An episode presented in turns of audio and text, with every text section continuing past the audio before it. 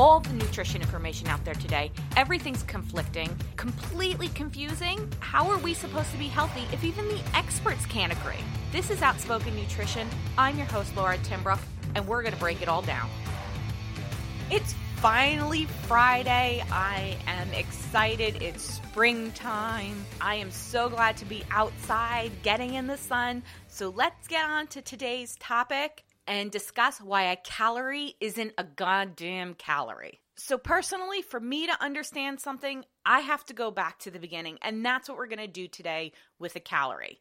Now, within the next couple seconds, I am going to kind of describe a hundred plus years of scientific research. So, bear with me. If you want more information in today's show notes, I have links to the studies and everything I'm going to be referring to. Let's talk about what a calorie is.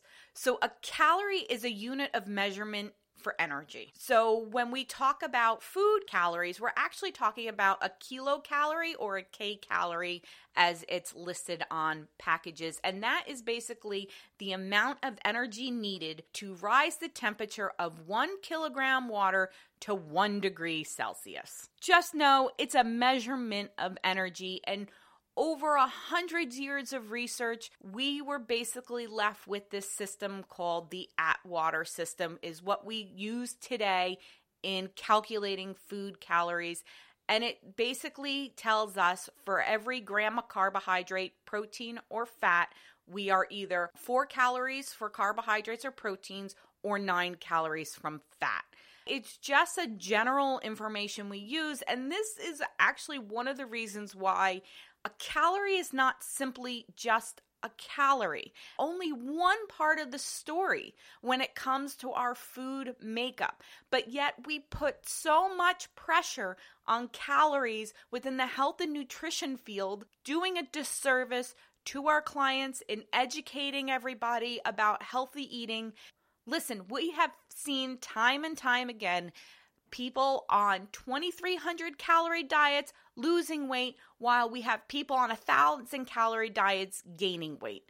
So if a calorie is simply a calorie, this shouldn't be happening.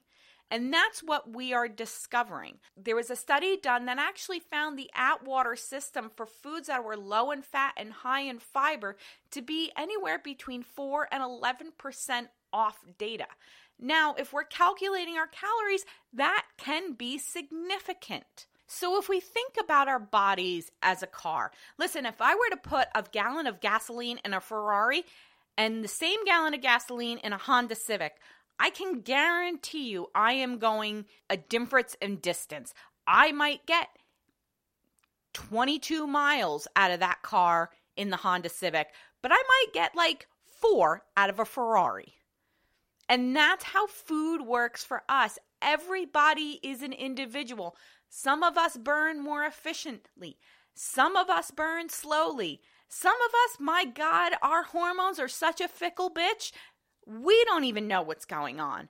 And this is why calories are not the full picture. So, for somebody to say, if you simply need to lose weight, be calorie deficient, isn't correct because that is different for everybody. And when we go too calorically deficient, we end up in our starvation mode. So even though you're only eating maybe 500 to 1,000 calories, you could still be gaining weight. I know, wouldn't that suck if you're starving and you're getting fatter? Women, I know so many of you today listening go through this on a daily basis, and you can thank that fickle bitch of hormones because that could really F you up when it comes to losing weight. So if you're working with a health professional that is really drilling down on calories and being calorie deficient to lose the weight, please do me a favor and go find yourself somebody else because they're not looking at the full picture. There is stress that needs to be looked into. There's hormones. There's nutrient and vitamin deficiencies that need to be looked at. It is not all about the calorie. I fall into a camp where I think calories matter a little bit. And here's when I think calories really matter. If we are eating a diet high in processed foods, let's keep track of those calories because we're not eating diets that are high in vitamins and minerals and having a nutritionally dense daily intake. So calories are mattering. Calories matter when our food is nutritionally void or we are simply eating way too much. So let's say we're taking in three to 4,000 calories a day and living a sedentary lifestyle. Yes, calories are going to matter then.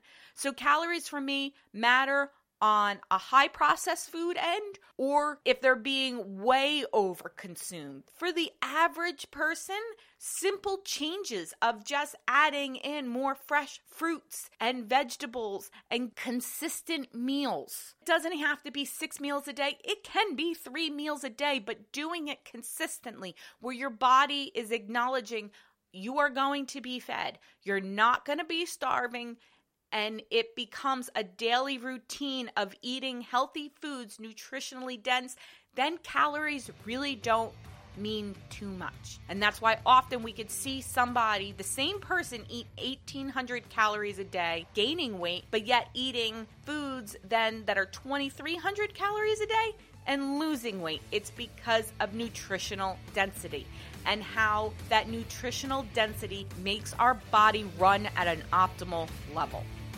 Hey guys, thanks for listening. If you enjoyed our episode, make sure to share it with your friends, give us a like, and don't forget to eat your effing veggies.